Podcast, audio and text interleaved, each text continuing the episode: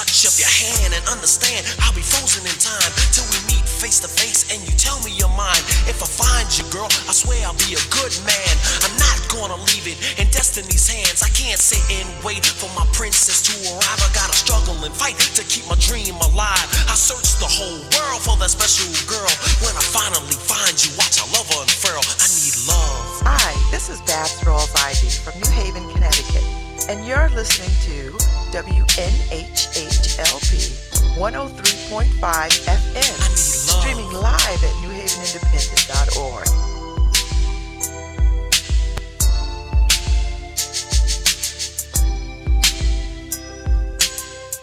Girl, listen to me. When I be sitting in my room all alone. Ah, can you hear me all right, Harry? Happy Monday. Let me tell you. So uh it, it was a little chaotic trying to uh log in this morning. Uh so forgive, forgive, forgive, forgive. It's it's it's just I gotta upgrade my system and uh and I'm gonna I'm gonna do that because this is a pain in the ass. I'm Babz Rawls Ivy. Welcome to Love Babz Love Talk. And uh it's Monday. All right, so let me get into a couple of things. Let me get into a couple of things. I know we're all in 9-11 9-11 mode, right? Everybody is we you know, we're we're remembering 22 years ago today. Uh I was home recovering from surgery. My then husband was with me, otherwise he would have been in New York City uh, that day because he worked for Metro North, and at that particular time, uh, I think he was in the executive management program, and so he would have been in New York, in Midtown. Um, but he was with me because I had surgery the day before, two days, a couple of days before, so I was home recuperating. So, so uh, I remember that day uh, because our phone was blowing up. People were calling the house in those days we had a house phone and we had uh, cell phones and people were just like and i guess people forgot that i had surgery and that i was home so people were calling us up calling us up uh and then finally he answered we answered because we were asleep or whatever you know i was heavily medicated whatever the hell it was and uh uh, they were like, "Are you watching the TV?" You know, we find my. I think I finally my sister She's like, What the hell is wrong with y'all? Why didn't you answer the phone? Is Lawrence with you? I said, Yeah, he's with me. I'm right here. You know, I was I had surgery a few days ago. I'm I'm home. She goes, Oh, you might want to turn on the news. And so uh, we get up out of bed because we didn't have a TV in our room. Because in those early days of our marriage, I was adamant that we weren't going to have TV in our bedroom. And we didn't have TV in our bedroom for like a decade because, you know, the bedroom is for sleeping and sleeping. So we had we never had TV in our bedroom. We lived on uh 30 Hollick Avenue. We didn't have TV in the bedroom when, when we had the apartment either. The, the TV was in the living room. Um, so anyway, uh, so I had to get up anyway because you know after surgery they want you to get up and move around. So um, so we got up and went uh to the TV, and that's when we saw uh, all the happenings. And uh, I think that was the first time I ever seen my husband cry because he was just overwhelmed. And then he immediately, because you know his ex-wife and his daughter lived in New York, so he immediately got on the phone to uh, connect with them. And you know all the phones were down. I mean, it was just a, it was just a tough day. I mean, it really was a tough day.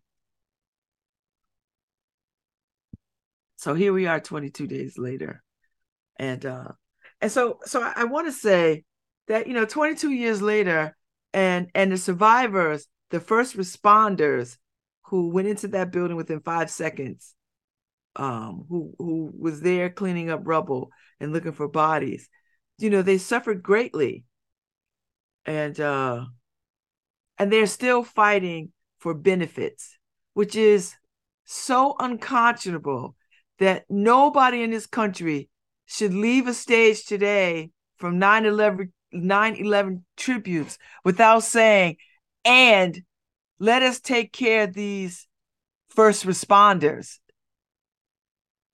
how the hell are we haggling with these people they don't have a whole lot of time these people got all kinds of illnesses all kind their families are struggling.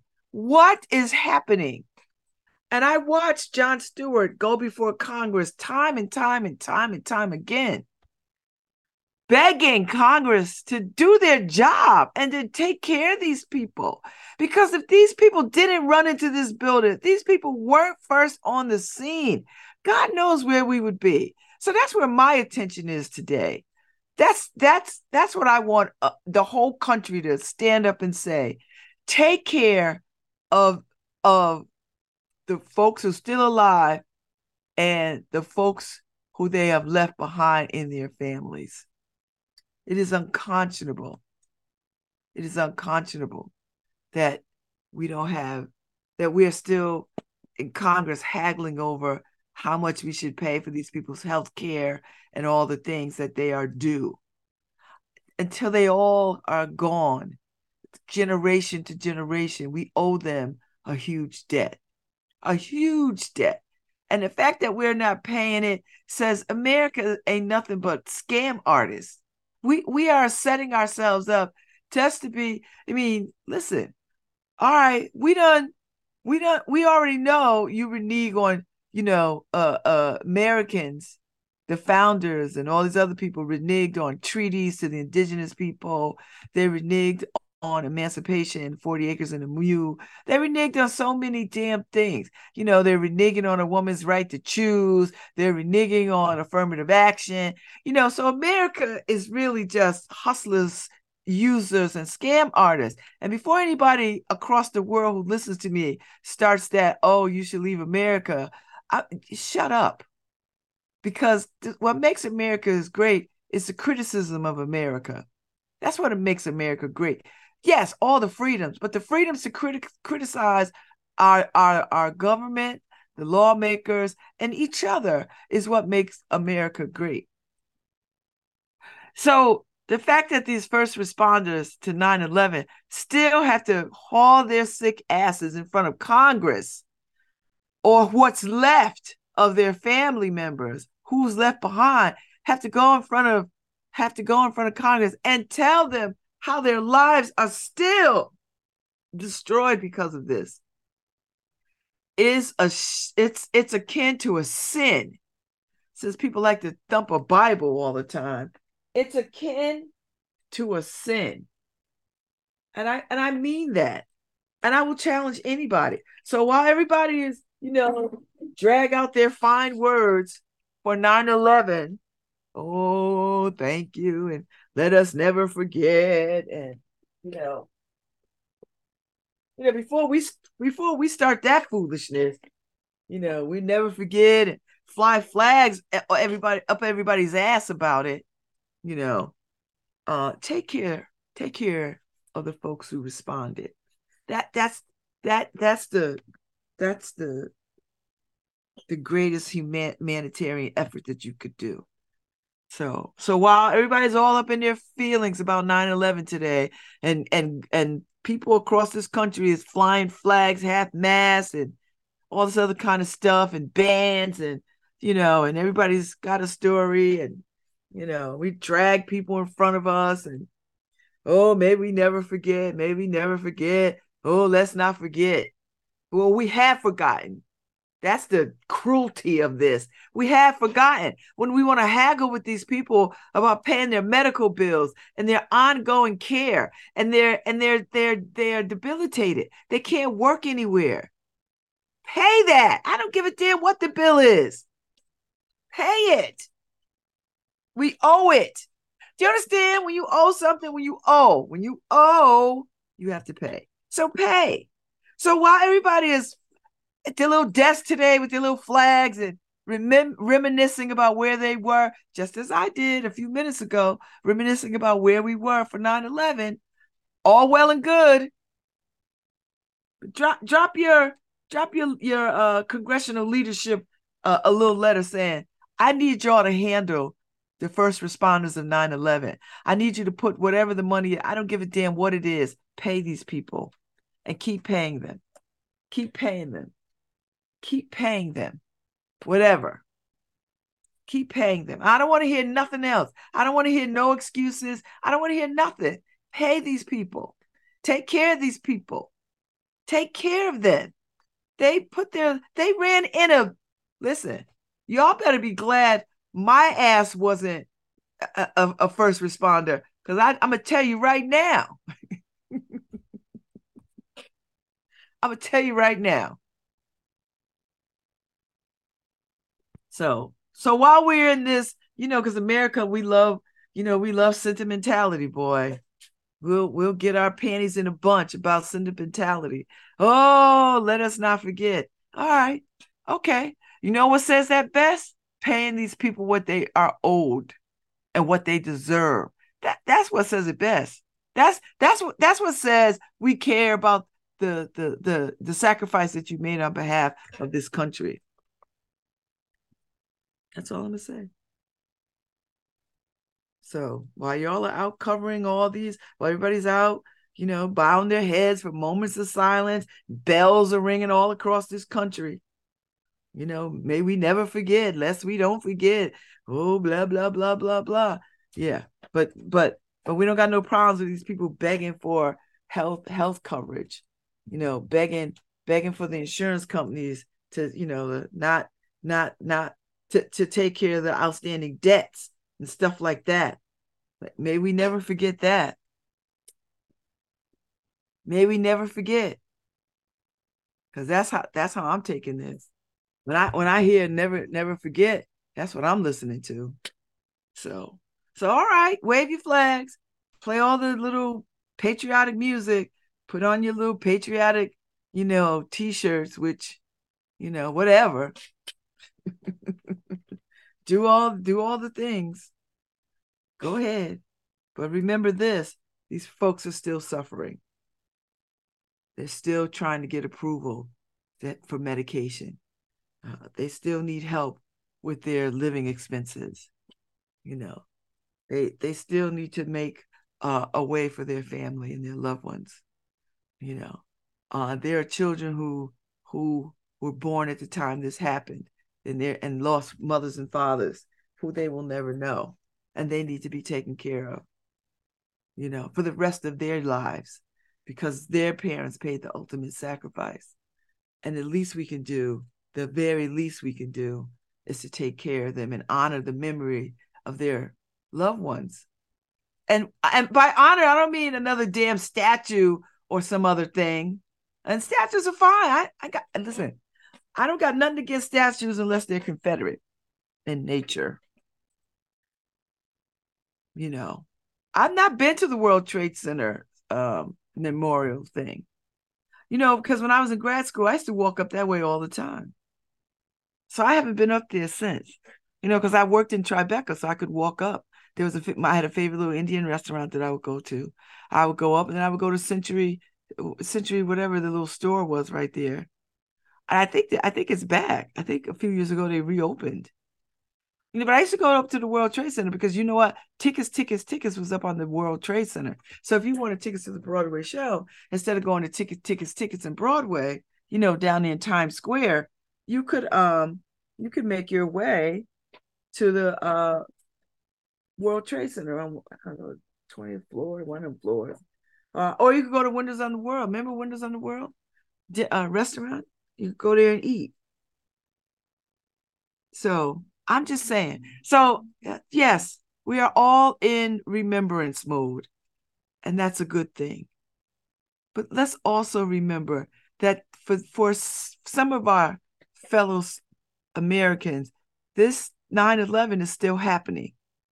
It is still very much alive for them.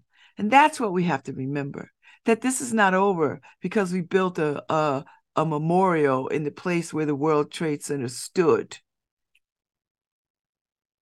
That it is not over for these families, and that this is a lifetime commitment that we must make to them as citizens and as humans. We make this to them. So, so that's all I'm gonna say. So may we never forget. May we never forget. So and, and if you don't believe me, go go to YouTube and, and look up uh Jon Stewart. Just go look up Jon Stewart stuff because he's this is his fight. It's like a personal personal mission with him, and uh, he's uh he's quite passionate about this, and I I share his passion. And he has been their advocate and their champion. And he's been using harsh language with them. And whatever platform that he has, he has used it for good. I'm just saying.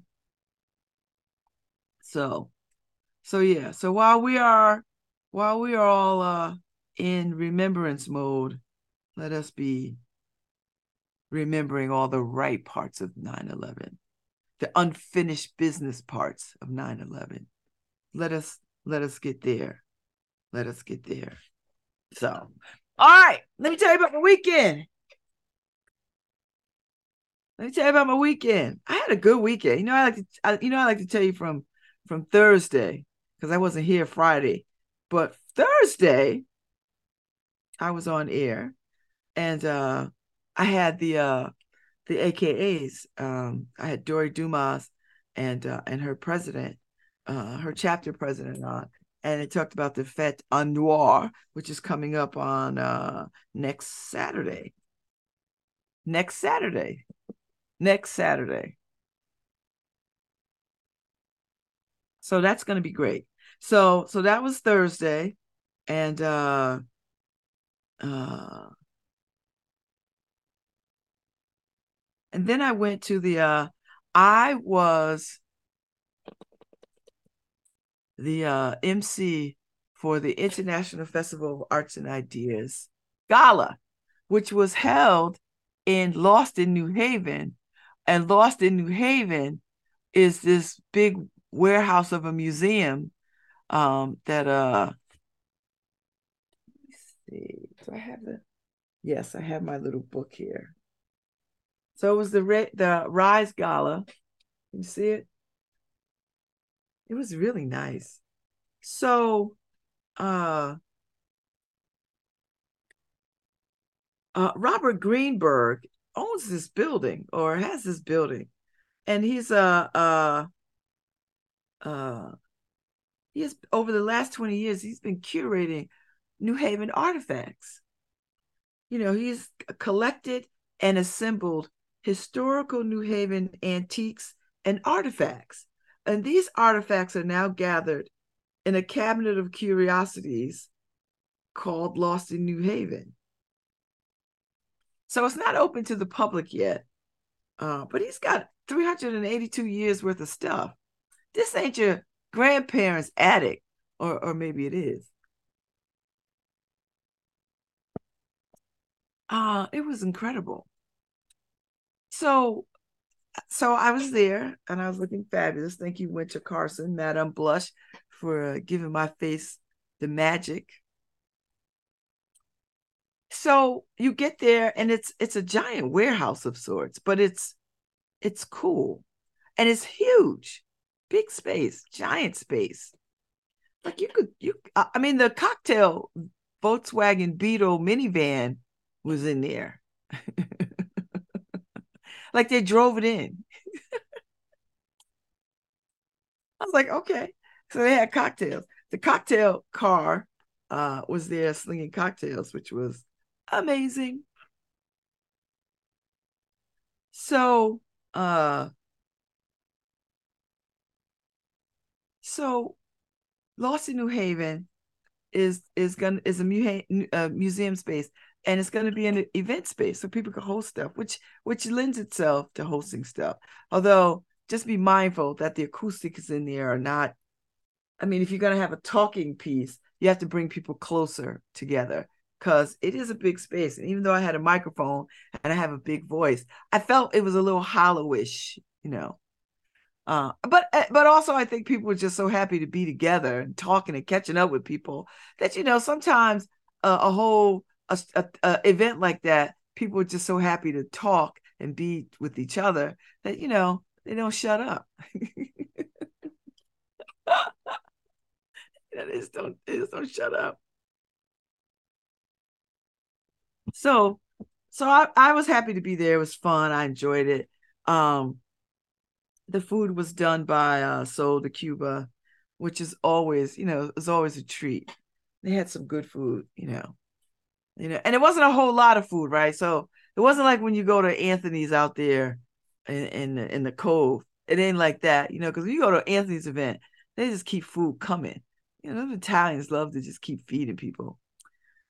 But uh, not Soul de Cuba. They give you they give you enough food so you feel like you get a real good taste. And there was a lot. What they had was a lot, but it wasn't a lot of choice. Like it was a chicken and oh, so what I did, they had a vegan, vegetarian station, and then they had like, you know, chicken and uh, rice and whatever else. So I got I filled up my plate with some vegetables and I got some chicken over it. That's so I had to go like two places, you know, because I didn't want to just eat rice because you know, fat. Uh no, me fat. So that was good. So it was such a good time. Sean McAllister uh, had a killer playlist. It was fun. It was. It really was a fun time. I I really enjoyed that. I loved the space. It was great to see people. I saw people that I hadn't seen in a while. Uh, I had to check somebody because uh, this this woman, I'm not gonna call her name because she's a lovely woman and she's nice. But let me tell white women, stop touching black women's hair. Just stop it. Because we are not pets. And I know it's embarrassing when we call you out and you feel like you must deflect by saying, I touched such and such hair, uh, who was a white woman. But I don't think that woman likes it either.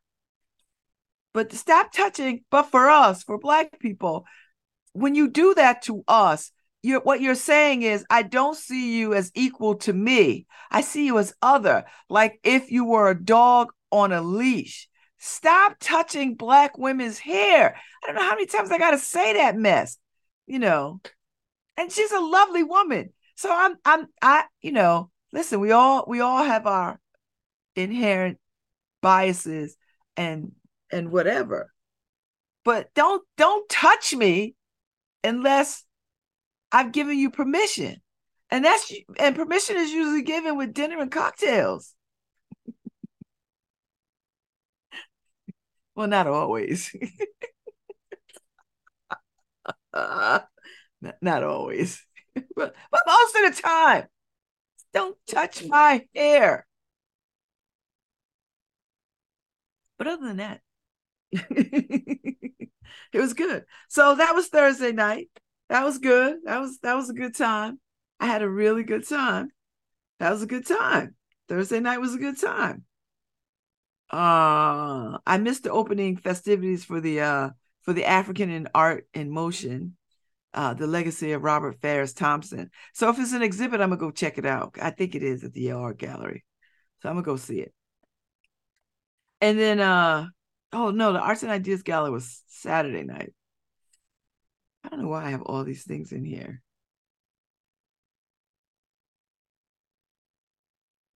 Oh, I know why I have that. So that wasn't Thursday night. Thursday, I have Bobby Arts and Idea. That was the the run of show conversation. The actual gala was Friday night, which was nice because having things on a Friday night was really good. And I I got there early enough before it started pouring rain, which was nice.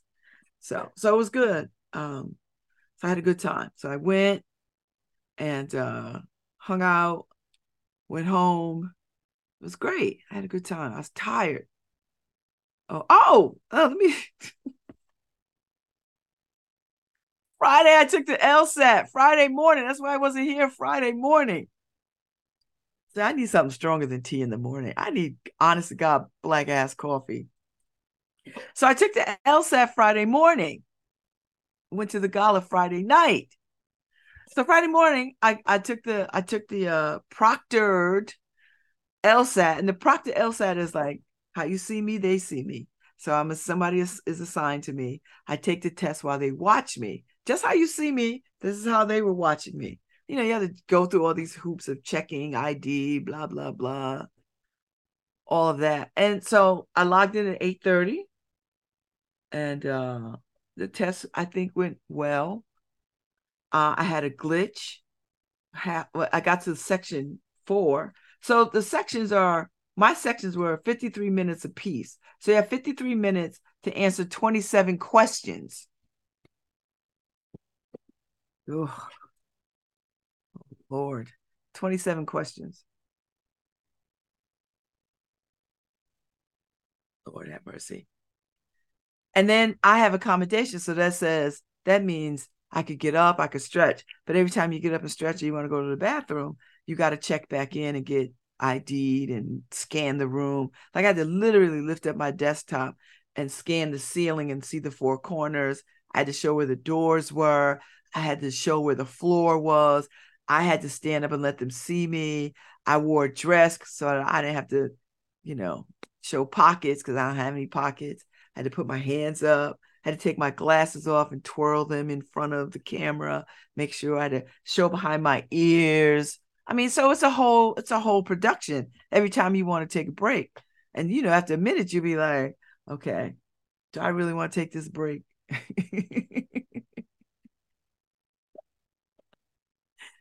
I really want to take this break? Because I don't want to be going through this. But I, I did it a couple of times.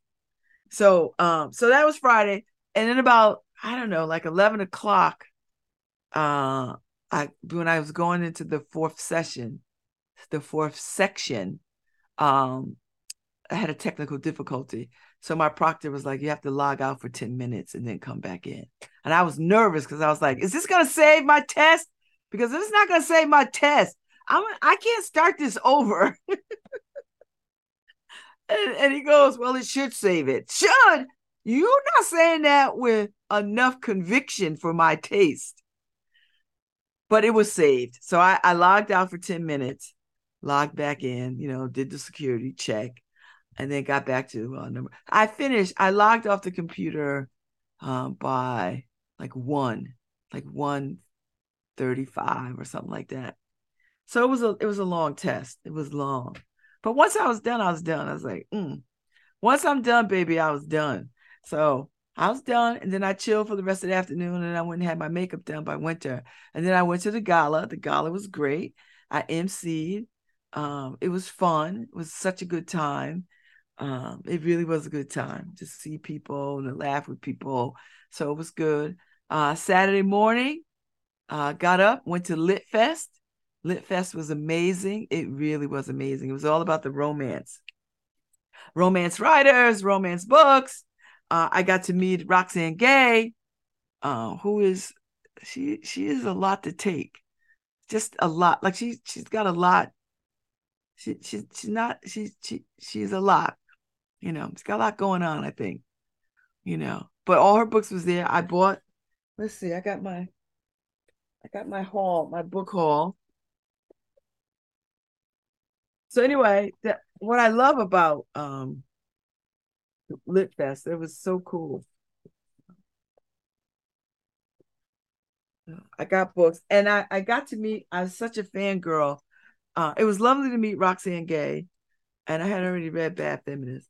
So she told me to read Difficult Women, which, uh, if you line up all the men I've ever gone out with, they would throw this at you and say, and then they would probably put my name like uh, uh, Babz Babz is, and then difficult women. Like they would, they would throw, they would throw this book at me. Uh, but I, but the joy of the whole thing, couple of joys. I met um, uh, Katrina Jackson, Dr. Jackson. Uh, so she was there. I met her because I had her on the show just before Lit Fest. So I enjoyed her and I got a chance to meet her and talk to her. So that was another fangirl moment. But Beverly Jenkins, who we've been having this little email dialogue, and she told me the two books she thought I should read. I, I bet you I probably have this book, but anyway, so I got them, and and and uh, the the lovely Miss Gay, Roxane Gay, signed my book. I don't even know what she said, but she she she sort of liked the idea of me calling myself Bad Babz. I meant to tell her, oh, it's love Babz, girl. I you know, be difficult. I was just like, be difficult. Babz, be difficult. Like, girl, you don't even know the half. be difficult. That should be my middle name. so anyway, I got Beverly Jenkins Topaz. She told me to but I already I read one of her books some years ago. I was flying, I had to fly to California for something. and I picked up the book in the airport. Uh, and it was a contemporary romance. She's known for her her historical romance. So I I I picked up the and I always been meaning to get back to historical romance. And but I had a little bit of a bias about historical romance because I'm thinking, why would who was having romance in slavery times and antebellum South?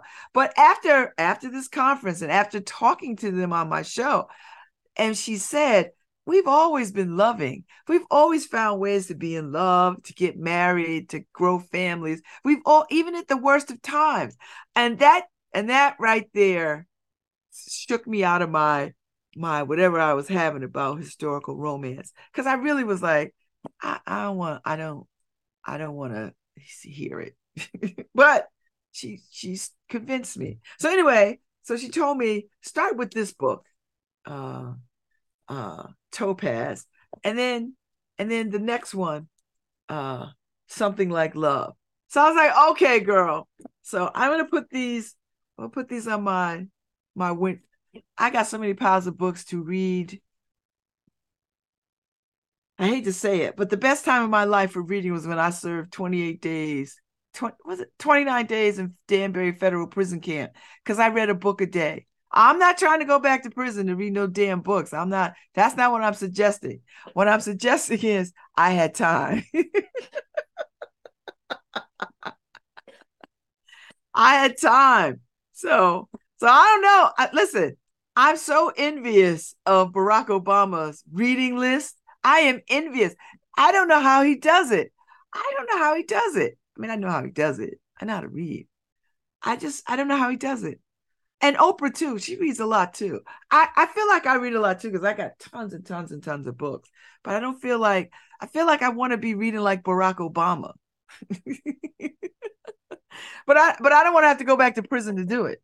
That's that's the caveat for me. Like when I was in when I was in uh, Danbury Federal Prison Camp, I swear to God, I read a book a day because it takes it takes 30 days for them to process you into the facility.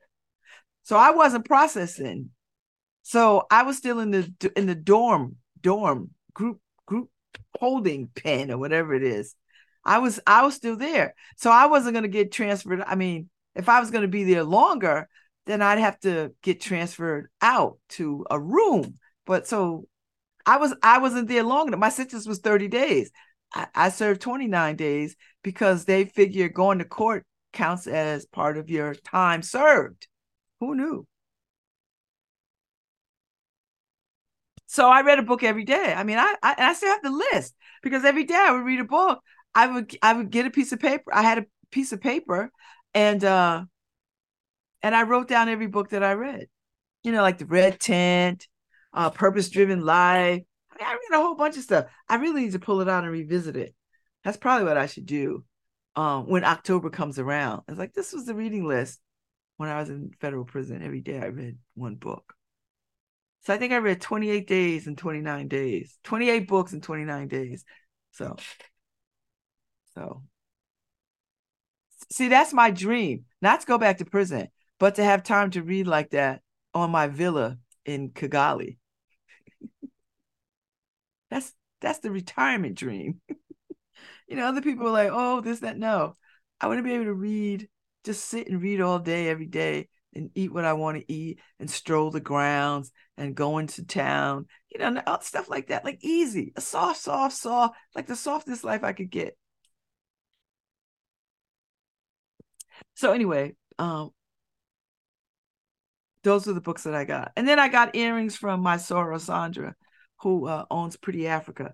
So I had these on yesterday. I'll tell you about yesterday in a minute. So I got earrings and uh I bought more earrings. Like like I I'm one of these people I really I really could sell all my earrings, but I won't do it. Um I have a ton of earrings. Tons. I'm when I tell you I have tons of earrings, I have tons of earrings. But I love them. I love earrings. And I wear just about everything once or twice, you know, the one some more than others, but I, I like a lot of earrings. So uh so the Elm City Lit Fest was great. Uh, we New, the New Haven has a, a new poet laureate influence um, uh, Little, who is influenced. You've seen her as a nurse, a, a tall, imposing brother. uh, with a beautiful voice and words to make you stand up and cheer. So, um, uh, and he was in good company, you know. Um, Yex Diaz and a couple of other people who were amazing. But uh is our Newport and It comes with a little bit of money. I think it comes for a thousand. It's a two year commitment, two thousand dollars, a thousand each year to like you know show up and uh you know be poetic. So so that was a highlight. Um, Aya Aya Beckles sang, which was lovely to hear her singing. It was hot that day. It was like hot like fish grease out there, and we were at the Q House. So there was stuff at the Stetson the little kids were at the Stetson, and there were a couple of talks at the Stetson. Markeisha hosted a talk with the woman who wrote the Davenports, which is a, a YA uh, historical book. Uh, so that was really cool. I didn't I didn't catch any of the talks because uh, I was so busy in the main space talking to authors, running my mouth with authors, and sitting with Dwayne Huggins, um, Ife's cousin, sitting with him and chilling because um, it was hot. So I, I, got to run into some people that I adore. Uh, I saw Emily Bernard. She came for the for the uh, lit festival, which was really really nice. Uh, and she was with Christine, which was really really nice. Christine is the only person I know who reads like she reads at the caliber probably more than Oprah and Barack put together.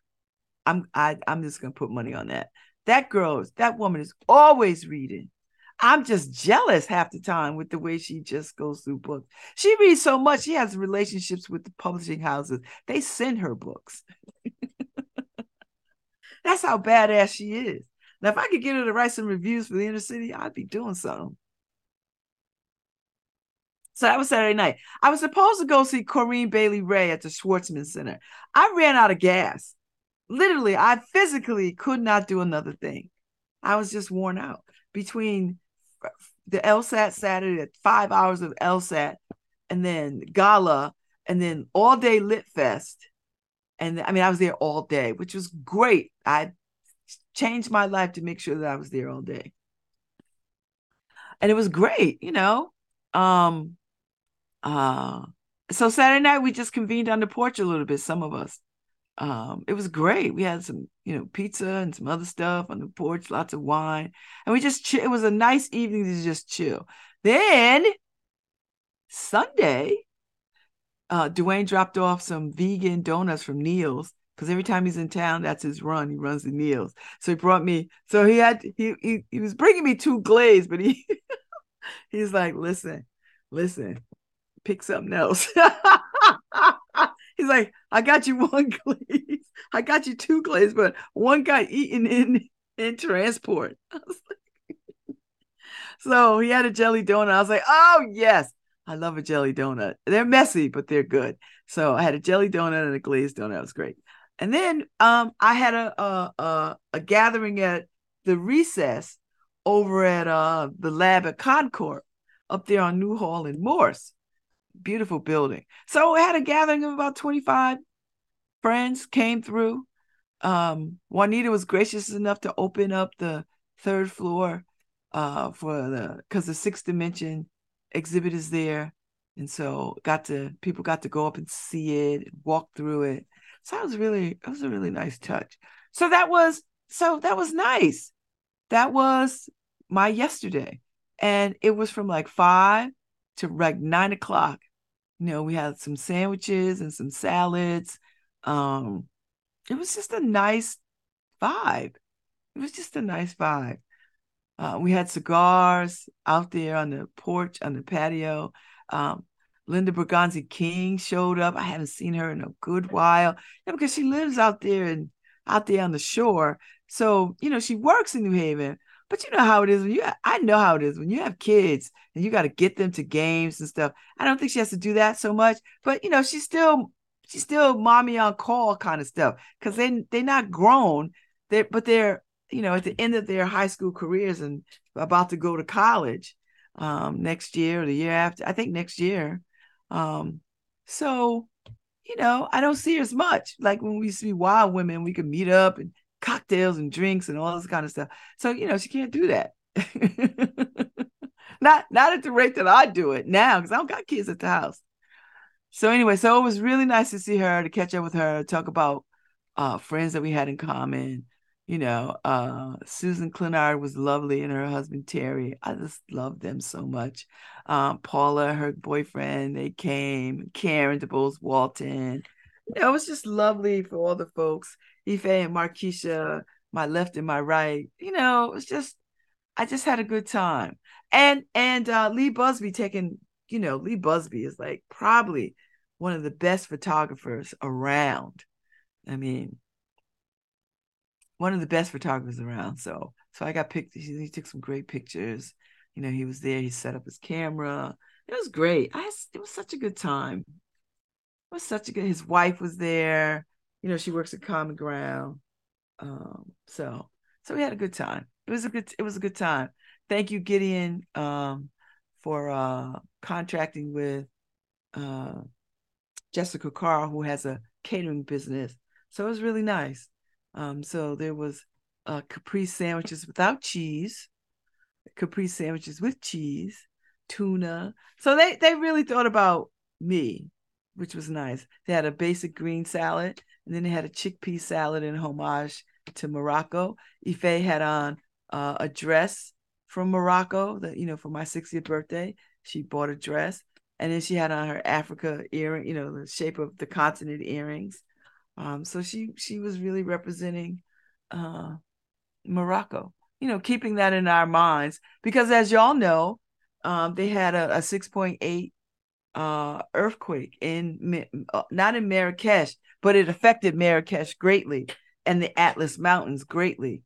Uh, so I heard from uh, Marianne Lume Martin, who owns uh Jnane Tamsna. Uh, and uh, she said, you know, the hotel uh, sustained minimum damages, but they are putting all their efforts in helping their neighbors and and the citizens of Marrakesh. So, uh, so I heard from her. There's a fundraising effort going on, and uh, yeah. So uh, perfect, perfect, perfect, perfect, perfect. So it was a good time, a good time.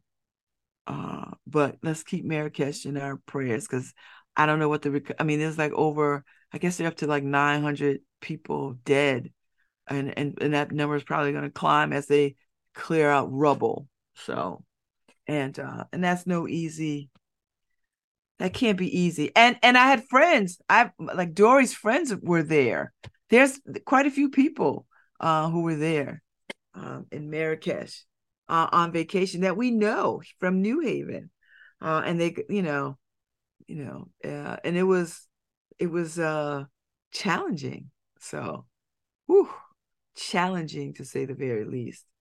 Um, so, um, so I know I, I hope the world rallies around and and continues to support them and help them. Um, because I, I don't even know what that's like. I mean i, I just can't even imagine. Uh, i can't even imagine that. So but anyway uh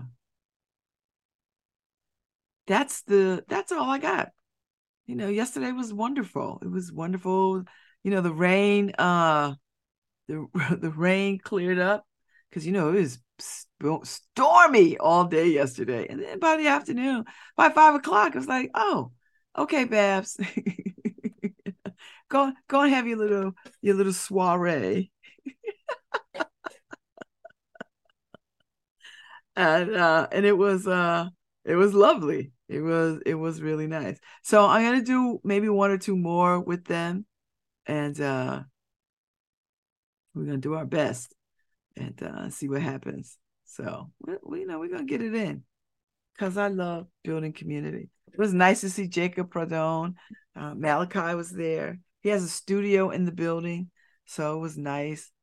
Uh, he sent me pictures, really, really nice. So, so it's gonna be good. It's gonna be really, really, really good to to do it again with some with some additions. You know, some additions.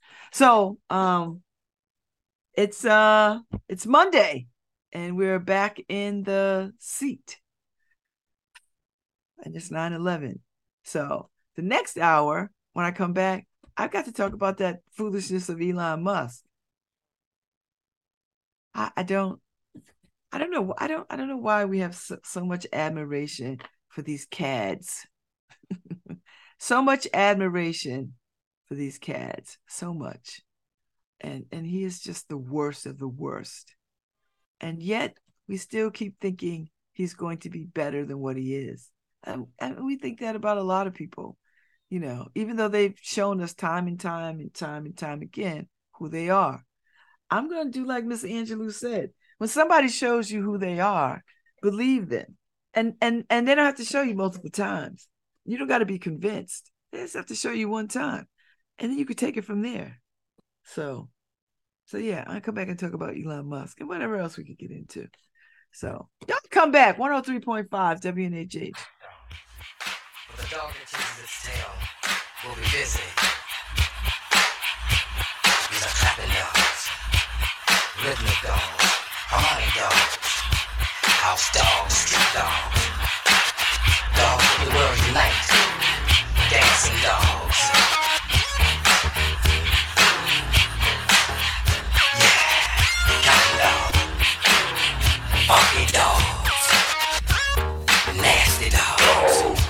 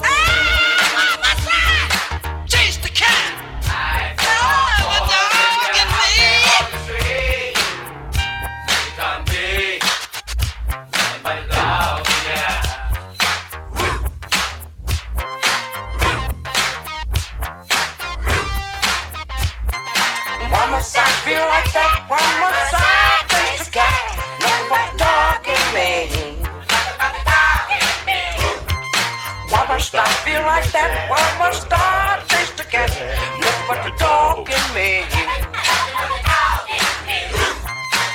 Why must I feel like that?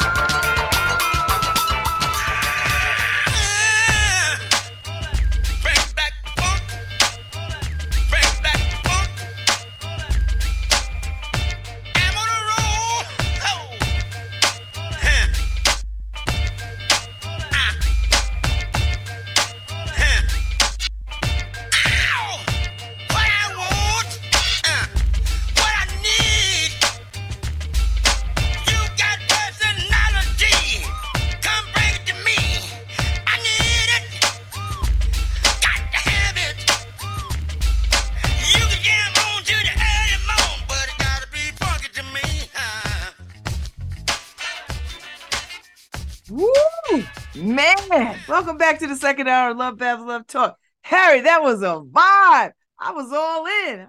Like, oh shoot. 50 years of hip hop. Oh, for before I jump into the Elon Musk foolishness, Kamala Harris threw a party at the Hoosie at her house. She threw a party at her house, 50 years of hip hop. She was getting it in. Listen, every morning I wake up and my vice president is black. I'm happy. she was getting it in. You can see when that break, when that beat broke, she was like, oh, you know, when the beat drop, you you gotta just drop with it. She was in it. I was like, go ahead, go ahead, Kamala Harris, girl. You was doing it. 50 years of hip hop.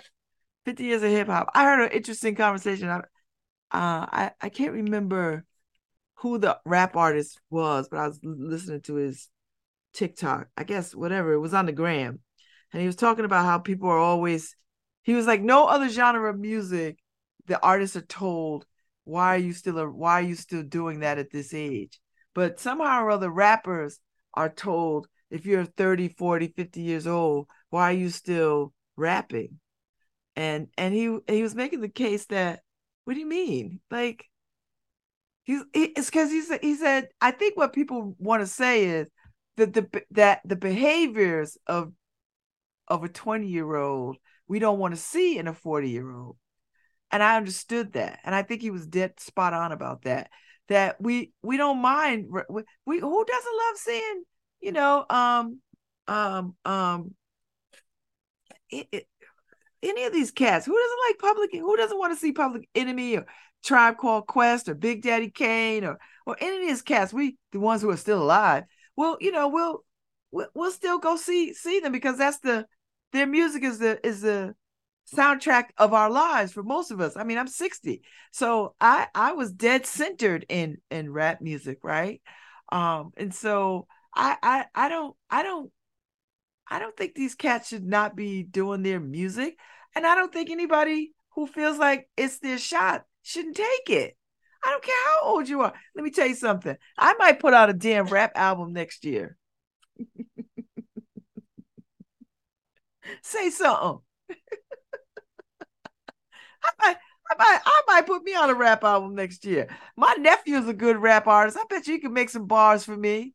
I'd be like, give you make give give your auntie some bars so I can make my own rap. I only need a few words over a, over a, a mixed beat. Let's work this out. Let's see, see, let's see what we got. I think I might do that. Put my own rap rap album out there. I put a little rap on it. I want some house music, right? I could I could say some words over some house music. What? I think that's what I'm gonna do for for next year. You know, as I'm applying to law school.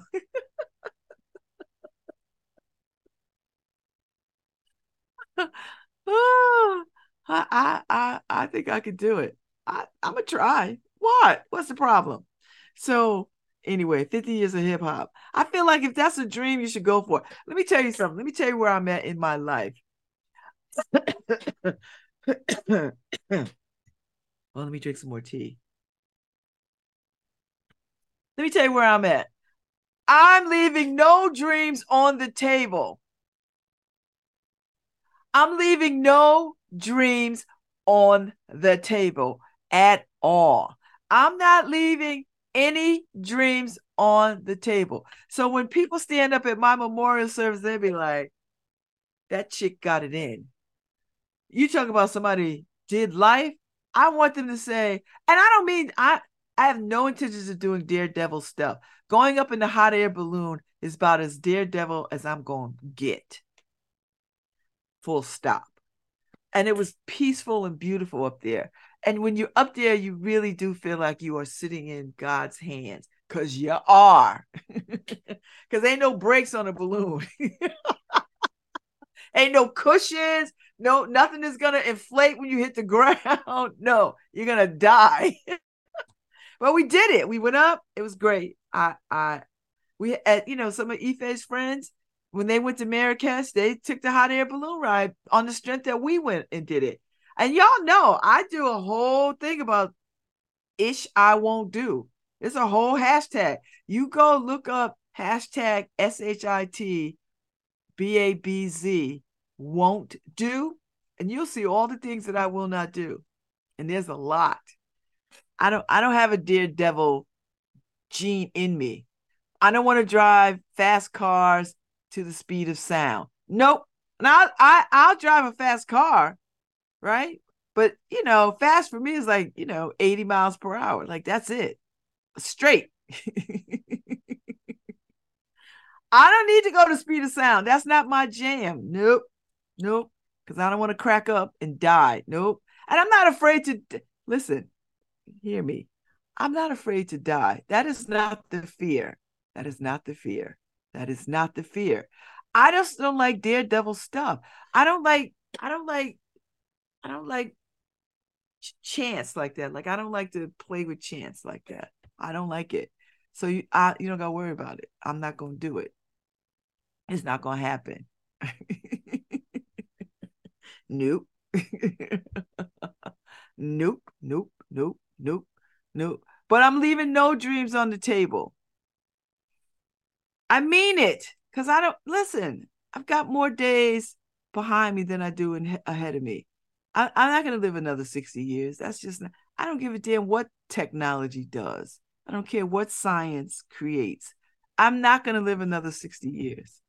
You know, so when I hold babies, I really hold babies because I know this baby is not gonna know me. I'm not gonna be around when this kid gets 30 years old. I'm 60. I'm and I'm saying 30 like you know like like I'm gifting myself time. Unlikely. Unlikely. So, what I will say is that I'm very deliberate about my time who I love, how I love, where I love, what I do, where I go, what I say, what I read, what I want to be involved. I'm very deliberate and intentional about that because it's all about the savoring. I, I didn't want to take nothing for granted. Nothing. No, I don't I don't want to sit at home and be like, oh, oh, I'm old and I heard or whatever. I don't I don't care. If there's live music and I want to go, I'm going to will myself there. I I don't work in a coal mine. I talk for a living and I write for a living. Like that's not I'm not in the fields working. What what? I'm not leaving any dreams on the table. I'm going to to experience all the experiences that I can. That's that's what I want to do. That's how I want to spend. I I, I feel like I, I've been to the mountaintop and and I looked over and I was like, you know what? You better get it in. I just feel like that. So that's what I'm gonna that's what I want to do. That's how I'm living. I, and I hope other people find it infectious and want to live that way too. You know, happy birthday, Roy Ayers. And happy birthday, Big Daddy Kane. Harry, we got some Big Daddy Kane music to play us out later. You know, I I get around. No, that's that's not Big Daddy Kane. Is that Big Daddy Kane? Anyway, so I'm just saying. So, you know, people just live, but come on, get out there and don't don't waste this time. Don't don't don't waste this time. Whatever the dream is, chase it. It's all right. Whatever the dream is, chase it. Just chase it. Chase it. It's all right. Doesn't mean uh doesn't mean you you you will succeed. Don't even it's not even about succeeding. I think I think people get it twisted about success, you know, or dreams. All you have to do is attempt attempt is better than wishing. Wishing is there's no commitment to wishing. Do you know what I mean? Like you can wish for things, but there's no real commitment. Wishing doesn't call you to do anything other than think about it in a longingly kind of way. That's what wishing is. You know. But when you take a wish and you put some some attitude and action under it, then you might get a miracle right? Because what is a miracle? Suspending all doubt. That's what a miracle is. Suspending all doubt and calmly believing that whatever whatever is meant for you will be for you. And suspending all doubt, suspending all doubt. And people do it all the time. And people experience miracles all the time. All the time. It's I don't think it's hard. I really don't. I think you have to suspend doubt. I mean, every ounce of it every ounce of doubt you have to suspend. And I do believe, like in that movie, Morgan Freeman says, God answers all prayers. Sometimes the answer is no. I don't think the answer is, I think the answer could be no to that in the moment, but I don't think the no is never. It might be in the moment, you know, and and maybe the moment calls you to be more creative. The moment calls you to redirect. The moment calls you to pivot. That's what the no is. The no is you can't. No isn't can't. That's how I'm seeing no. Except when my kids was little and I say no, I meant no. so let me preface by no say no, no is no means no in the real world. In the real world. Consent is very real. So no means no. What I'm talking about is if you go to achieve a thing and the first time you make the attempt, it doesn't work out, it doesn't mean that's a no. It means maybe you've got to come at this a little differently. I'm not talking about consent here. So, so you people out here in the world listening, no means no. You know, what I'm talking about is don't leave any dreams on the table. That's all. Don't leave any dreams on the table. Don't talk yourself out of your blessings. That's really what I want to say. Don't talk yourself out of your blessings, and people do. I, I heard a very good quote from a friend of mine over the weekend. She's like, you know what? I don't want to die in this marriage. And I felt that with every fiber of my being. I thought, you know, because that, because I know people who are dying in their marriages. I, I'm not gonna speak of nobody's speak nothing over nobody's life, but you people know what they're going through and what they're tolerating and what they're putting up with and what they're sacrificing for. And and it's it's unfair and it's unjust and and yeah. So anyway. Leave no dreams on the table. Don't block your blessings you know. Don't block your blessings. Find a way.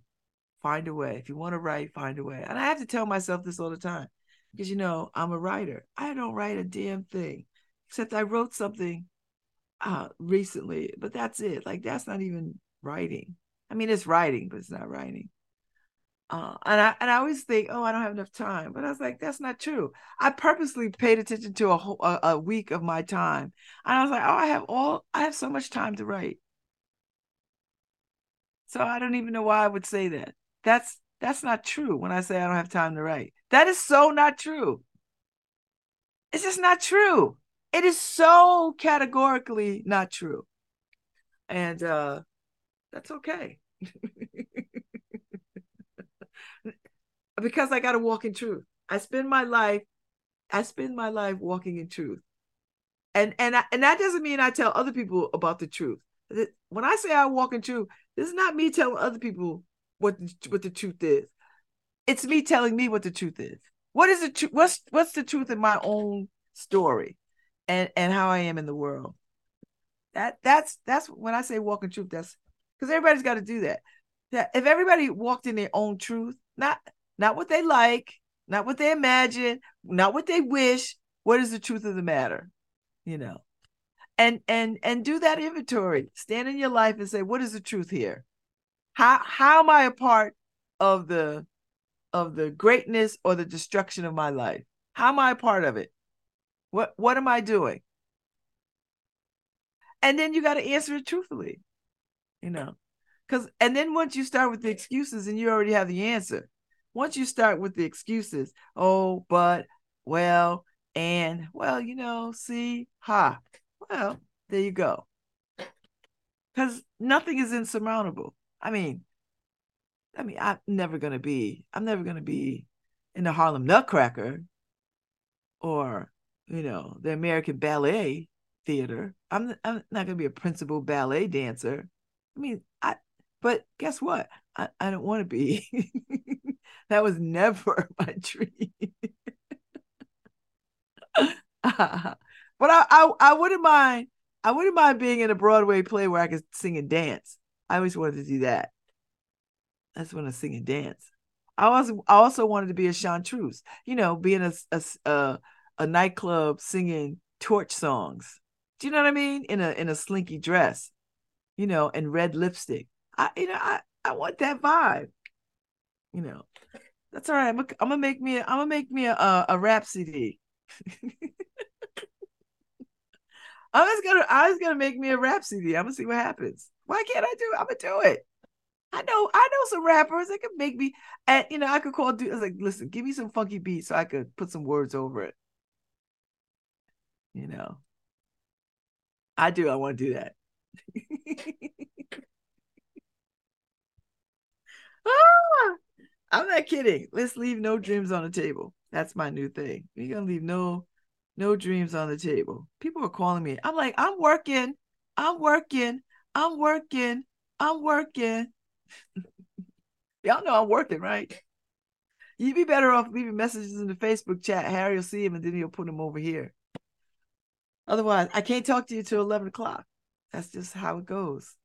So, but anyway, Elon Musk with his foolishness. So I guess they found these notes. There's some notes that got leaked of how he what is it? What is it called? Starlink? What is it? Whatever it is. Skynet, Starlink, same thing. And, and he shut it off because he shut it off for the Ukraine because they got the drones. They was gonna do a surprise attack on the Russian warships. And uh, you know, they he got them, he's got them, you know, on the internet link, you know, whatever, whatever the whatever it is. I guess it's some highfalutin inter- internet thing server, right? So you could remotely do stuff. Um, and he turned it off so that all those drones crashed into the ocean and get to because he took it upon himself because he thought in his mind he wanted to prevent Pearl Harbor, another Pearl Harbor. Now, I, I don't know where people learn their history from and this and the stuff that they make up in their heads and this false equivalency and just the level of stupidity. It's just stunning to me. The fact that he's got government contracts with these United States. And at any given time, this fool could say, Well, I don't like that decision on how you'll handle this war. I'm gonna turn off Starnet, Starlink, whatever it is, Skynet, whatever it is. I'm gonna turn it off because I don't I don't like the direction that this war is going in. so if I'm if I'm uh the the general guy, the head guy of the military, I'm sitting around the table right now with the president and whoever else needs to be in the room and say, listen, we got a hot mess on our hands. We can't have this. So even though that's directed at Russia, Ukraine, who's to say? Who's to say that it could be another situation where we're directly involved, like you see us directly involved? Who's to say he don't get a a, a a feeling for the fever. that for me, that's traitorous, that's two-faced, and that's untrustworthiness. I have people should be hella worried about that. But you know, I it's we have I think we don't have enough smart people, I think. I feel like we don't have enough smart people in the world. Or if we do, they're hella silent. One or the other. Uh, because I can't imagine that anybody would think that that was a good idea to have that kind of power to redirect a country's efforts to protect itself because you have some false equivalency about what is about to happen and uh, I think that's a that's a dangerous amount of power for somebody to have. And if the Pentagon is not sitting in meetings right now screaming, then I I would be like, well, what are we doing? Because you might as well just turn the world over to Elon Musk. Because he was he was touted as a hero for getting internet up for the Ukraines for the Ukrainian country. You know, he was he was touted as a hero, patting him, patting him on the back and all this high fiving him and all this other kind of stuff. Here I am to save the day. And then he goes and turns out the lights. Up, click. I don't like the way this is going. Can you imagine? I don't like it. I don't like the way this war is going. Let me move the pieces back. Because that's essentially what you're doing.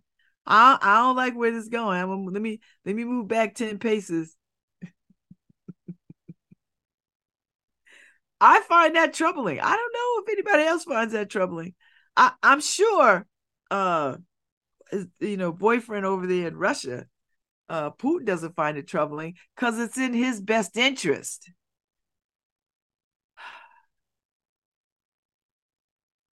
I don't know. It's weird and dangerous. It's just dangerous. It's just very, very dangerous. And uh I don't know what you do with that. Like I don't I don't know what you do. How do you how do you how do you bring a guy to heel that has that kind of power? And we have contracts with this cat. And we cannot sit around and be like, well, he's not going to do that to us. I, what? how how do you know? Well, because we're we're America. All it takes is one time. You don't got to keep turning out the turning off the power. You got to do it one time. Uh, he's dangerous to me. He's just dangerous. Just dangerous. I and and you know he's just oh he became a new father too. Who is sleeping with this guy? That creeps me out. I don't give a damn how much money you got. I I don't care. You he is not that interesting, and he's not even attractive. Oh, oh Lord help you. He's got a third child with this chick, his partner. I thought they broke up. Okay. Tau Tau Techno Mechanicus. Okay. All right. Okay, be provocative, whatever.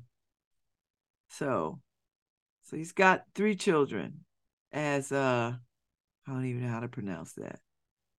Dark Sideræl, Musk, Techno Mechanicus, and X A E A X I I. I know that's a I know what that is, but I don't know how to say it. Ah, weird. Weird, weird, weird. But you know, listen. Uh he's a he's going to be a problem. And I think the world has to have a conversation about that. The world leaders anyway. Cuz I I find that uh I find that dangerous. I, I think it's uh dangerous.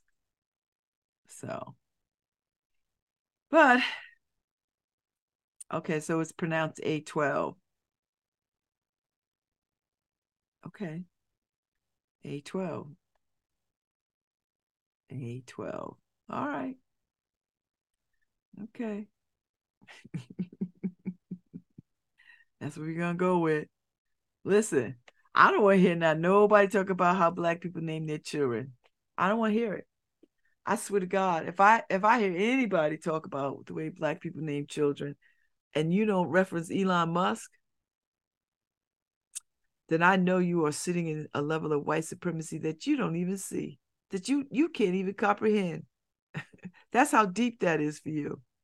You you you'll accept this clown with the foolishness, and black people just trying to give their names so that their children can have an identity separate and apart from a white gaze. Some of us, anyway, not all of us. You know, so. But uh, I would suspect that the world leaders are going to have to convene, at least zoom up. oh, they got to zoom up and uh you know zoom meet meet up on zoom and talk about uh this whole situation because i think this is uh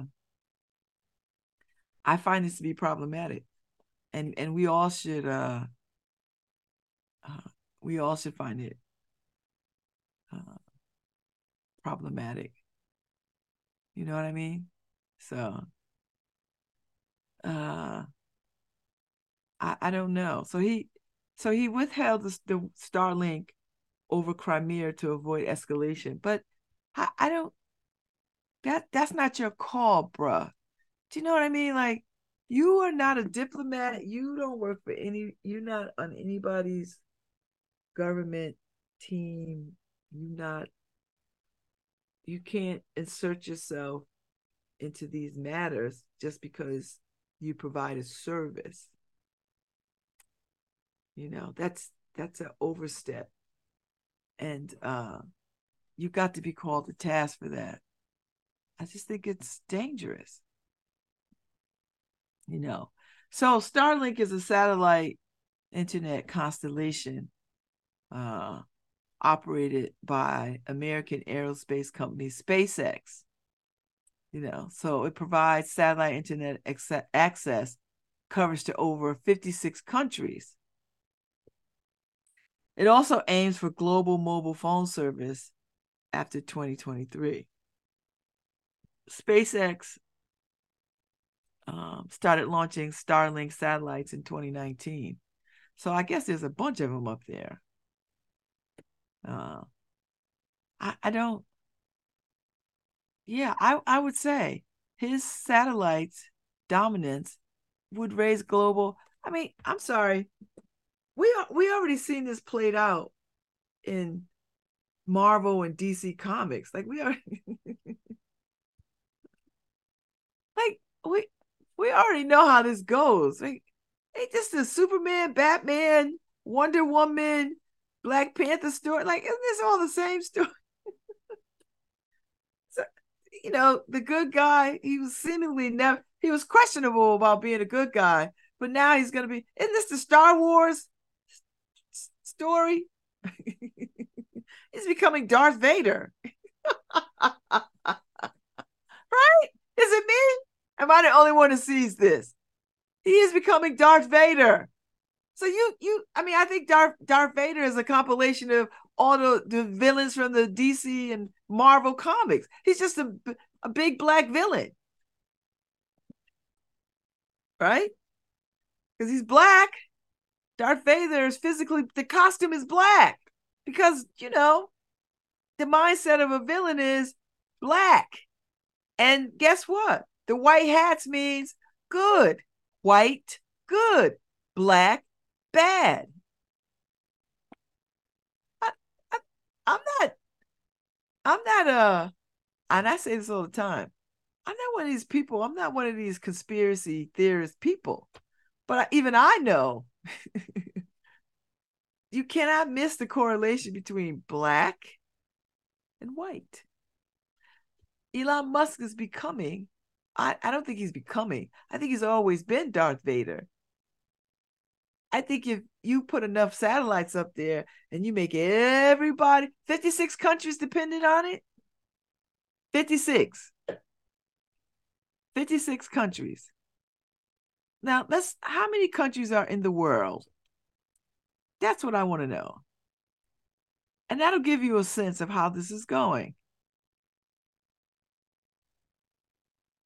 And once you know that, let me see. How many countries are in the world? I will tell you right now. There are 195 countries in the world. And what's not included is that is Taiwan, the Cook Islands, Niue, uh, and those those are associated with New Zealand. So I guess they're under the New Zealand territories.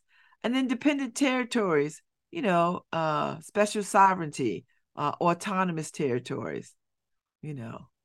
Uh, but there, he he's he provides satellite internet to 56 countries. Now there are only 50, 54 countries in Africa. 48 in Asia, 44 in Europe, 33 in Latin America and the Caribbean, 14 in Oceania, and two in North America. So if he continues to provide satellite internet, because he's got he's already got 56 countries, how long do you think he'll have the majority of the countries. Now, I know people are sitting around like, oh, that can't happen. We're not going to let that happen. How are you going to stop it? What, what are we doing? What's happening? What's happening? Uh, see, this is the stuff. See, so instead of worrying about what trans women are, you better worry about what Darth Vader is doing. See, we spend a this is this is how this is how Americans get sucked in and and and people who don't read and people who don't think about things and and they, they only get their news from Fox News. If you're not thinking about the global impact of what that would mean to have this guy be the sole provider of a satellite internet service, you are stupid. That's just stupidity. Stupid. There's only 195 countries in the world. He's providing service to 56. Now, no, that's not half, but damn, Look at that. Look at that. Look at that. You know, So I, I has my concerns. And I think we all should have our concerns. Seriously. So I we'll see if this gets any traction. You know, if they if they talk about this. Now, if I'm the Pentagon, I don't want people talking about this because we need time to handle this without people, you know, getting all up in our business. I there's no transparency in government, and if you think you're gonna get transparency in government, you stupid. And and you know what? I don't think people want to know what this government does behind closed doors. I don't think I don't think you want to know. I, I'm not saying you don't have the right to know. I'm saying you don't want to know. That's that's where I'm at. It's like you don't want to see how sausage is made.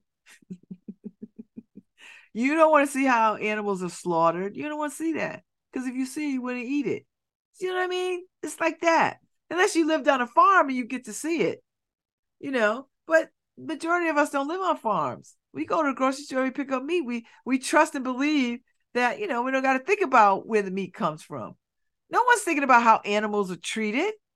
No one. But if you start to see video of how animals are treated, it might make you sick. And you might be like, damn, I don't think I should eat bacon anymore.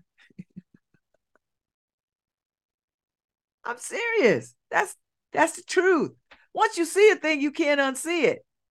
And then you and then you then you can't say I had no idea. Because once you see it, you know it. And once you know it, okay, then you then you then you are intentional intentional about making the decisions of whether or not to do it. You know. Harry's like, Harry's like, I'd be damn. I'd be like, damn, pass the bacon. I need it.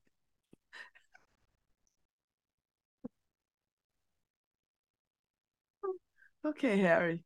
I, I don't I don't believe you. I think if you saw how animals are slaughtered and the way they are treated, I think you would I think you would think twice about it. I think you would think twice. I think most people would. I mean, I'm I'm a chef by trade, so I I know what it's like to process animals for slaughter. I've seen it. I've done it. You know it's uh it, it it'll give you pause you know. And then and then and then you know for most of us it gives us pause and we go on about our business. And then you know we go in the restaurant and we think oh yeah i like that steak. Ah, i want that steak so we have to think about what this means elon musk taking upon himself to stand in the way of what is happening in a warring country. That's a dangerous space to be in. You know, I think that's dangerous. Um, and the world should not sit still for that. And while it might not affect what we call first world countries, at some point it might. If his ego and some kind of false moral standing gets in the way of what countries have to do to defend themselves, uh, it might be problematic. That might be dangerous. And I think those countries, United States included, uh, has to think long and hard about this. But I'll save this conversation for another day because it's time for me to go. I'm so glad we have this time together just to sit and laugh and sing a song. Seems we just got started, and before you know it, comes the time we have to say so long.